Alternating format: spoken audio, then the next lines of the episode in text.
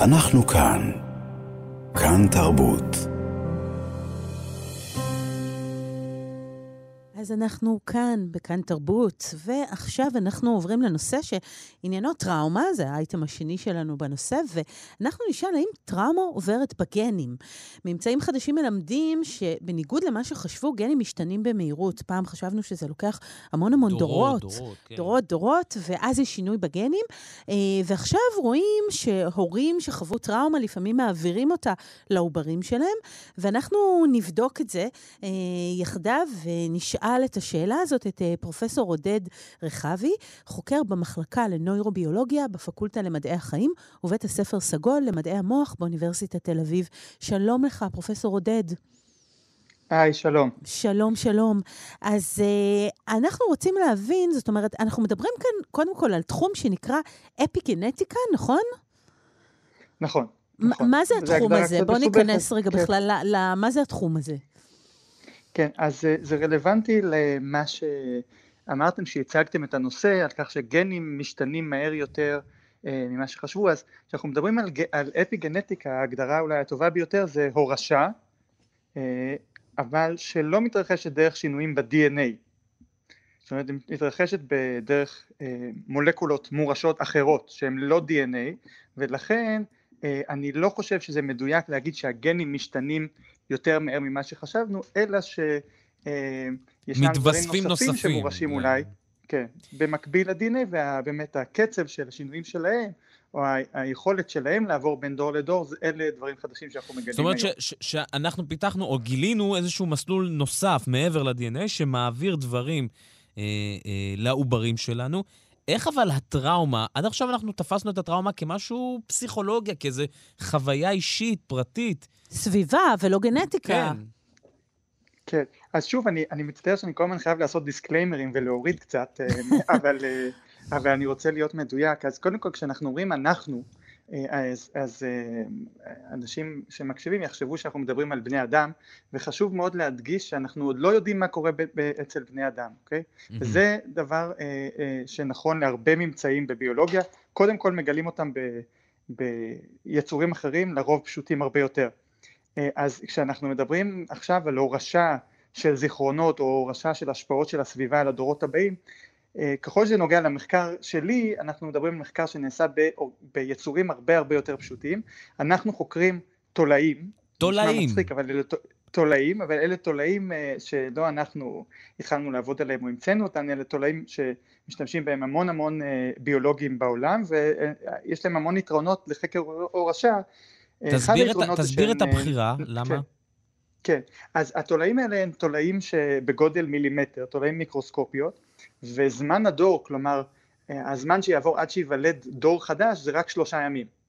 וואו. אז אפשר לבדוק המון, אה, לחקור המון המון דורות במהירות, אה, במהלך דוקטורט אחד אפשר לחקור מאות רבות של דורות. אם אנחנו עושים מחקר כזה בב- בבני אדם או אפילו בעכברים, הזמן שפשוט עובר בין דור לדור הוא נורא ארוך ואי אפשר, וקשה קשה לעשות את זה. דבר שני זה כל תולעת, יש מאות צאצאים שהם זהים אחד לשני מבחינה גנטית, מבחינת ה-DNA לגמרי.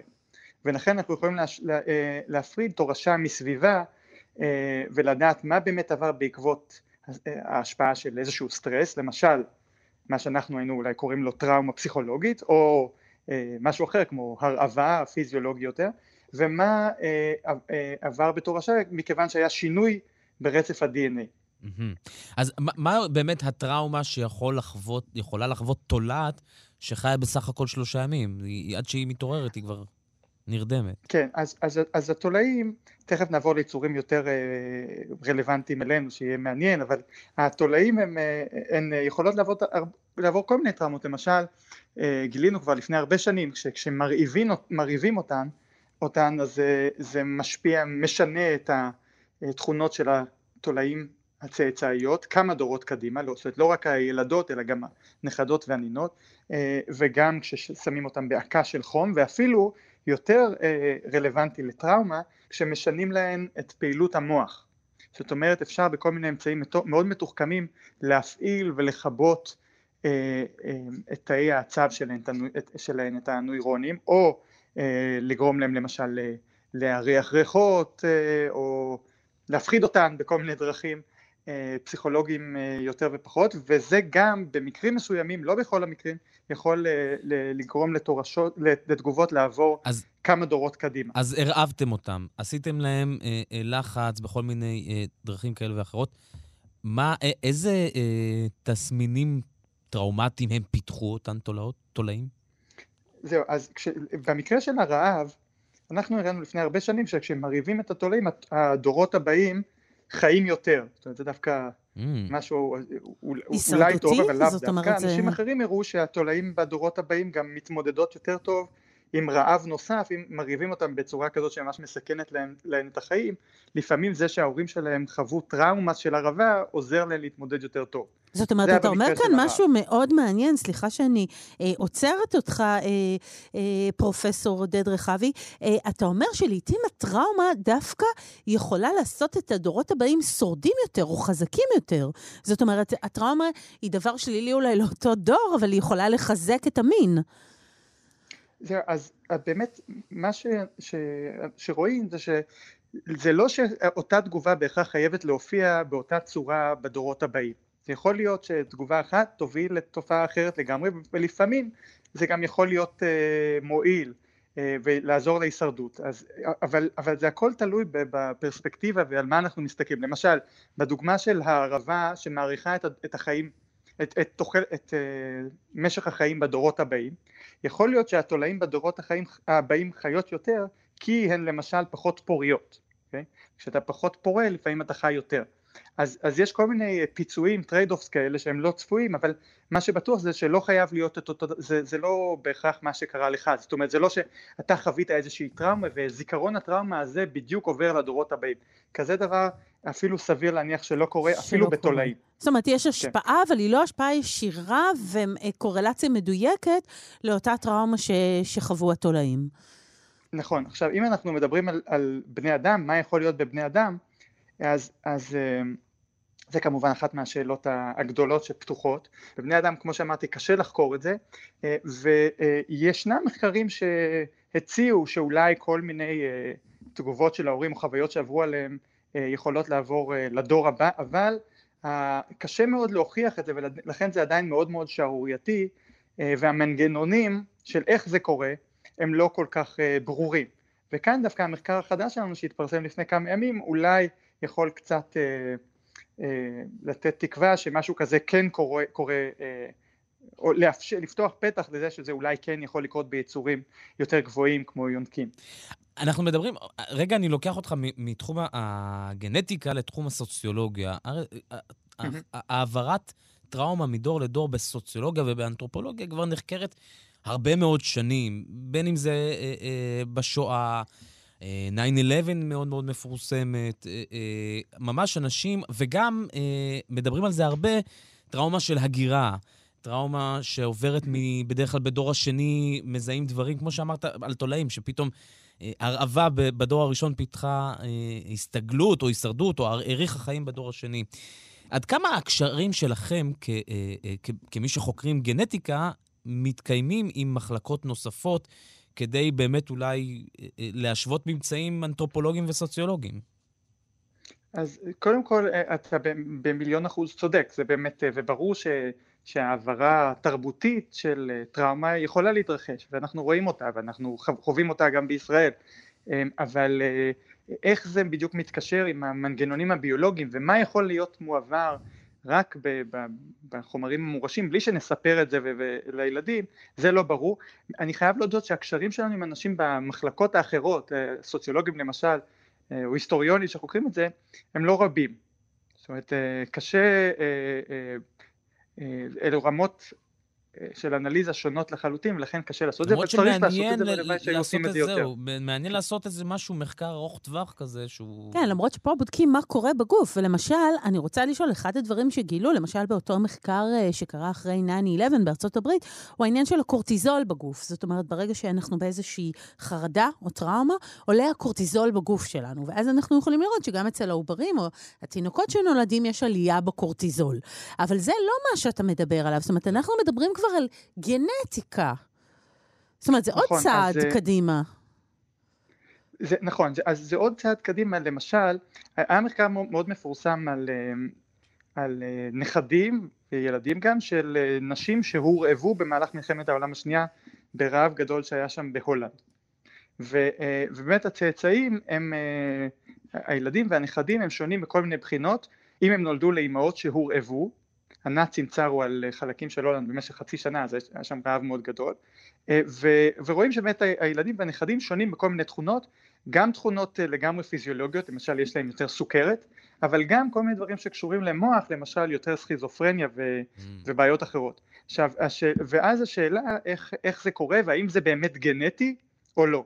עכשיו, המחקר הזה הוא מחקר אדיר, אה, אפידמיולוגי ענק על המון המון אנשים, אבל אה, למרות שהם עשו כמו שצריך וחקרו המון אנשים ועשו את, ה, את התיקונים וההשוואות הנחוצות, אה, אי אפשר לטעון שבאמת מדובר בגנטיקה כי הילדים והנכדים בעצם נחשפו ישירות סטרס, להעקה, למה אני מתכוון?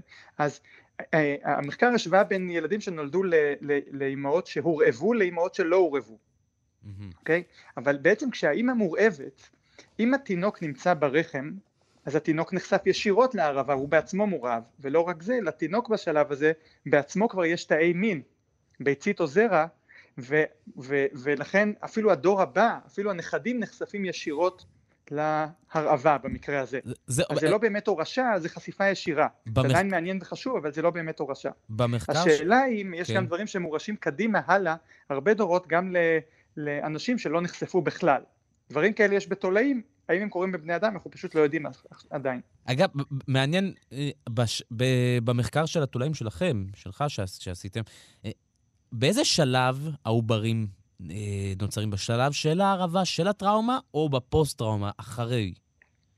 אז אנחנו גם חקרנו תולעים שלא נחשפו בכלל, וגם הלכנו לבדוק הרבה הרבה הרבה דורות קדימה, ועדיין ישנה השפעה. והסיבה היא שיש פה מנגנון ייעודי שיודע לשכפל את המולקולות האלה שמורשות במקביל ל-DNA ולגרום להם להמשיך ולהיווצר שוב ושוב ושוב ושוב מחדש בכל דור. הרי כל דבר שאנחנו מייצרים ילך וידלל בכל דור.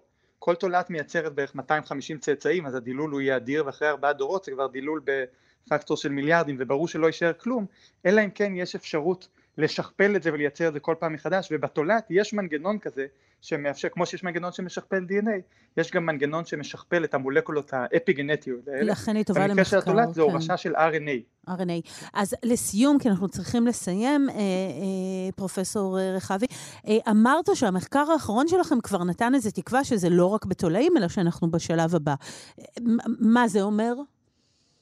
מה שזה אומר שבעצם היו כל מיני אה, סיבות אה, אה, אני אנסח מחדש, היו הרבה מחקרים שחקרו אפיגנטיקה התמקדו בתהליכים שנמצאים בתוך הגרעין של התא, הגרעין של, של תאי המין. ואפשר להגיד שהפוקוס במשך עשרות שנים היה על התהליכים האלה. עכשיו התהליכים האלה כמו למשל שינויים כימיים שקורים ל-DNA או שינויים לחלבונים שעוטפים את ה-DNA ראו שהם לא מורשים מדור לדור. זאת אומרת אם ההורשה הייתה עובדת ככה אז זה כנראה לא היה קורה בבני אדם.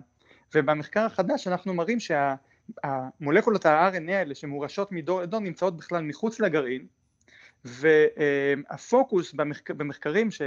ברוב המחקרים, כולל כל המחקרים כמעט בבני אדם, היה אולי על המקום הלא נכון ואם נתמקד במולקולות ה-RNA החוץ גרעיניות האלה אולי נוכל לראות שהן מורשות גם בבני אדם. זה משהו שצריך לעשות, אפשר לעשות אותו, ולאו דווקא חייבים לבדוק המון המון דורות של בני אדם, פשוט צריך להסתכל על ה-RNA שנמצא מחוץ לגרעין, בתאי המין, אה, בזרע או בביצית, ולראות האם הוא ישתנה האם הוא משתנה כתוצאה ממעקה שההורים חווים. מעניין. אז גישה חדשה, זאת אומרת, אתם יוצאים מהגרעין החוצה ומחפשים עכשיו את אותם הדברים, אבל במקום אחר.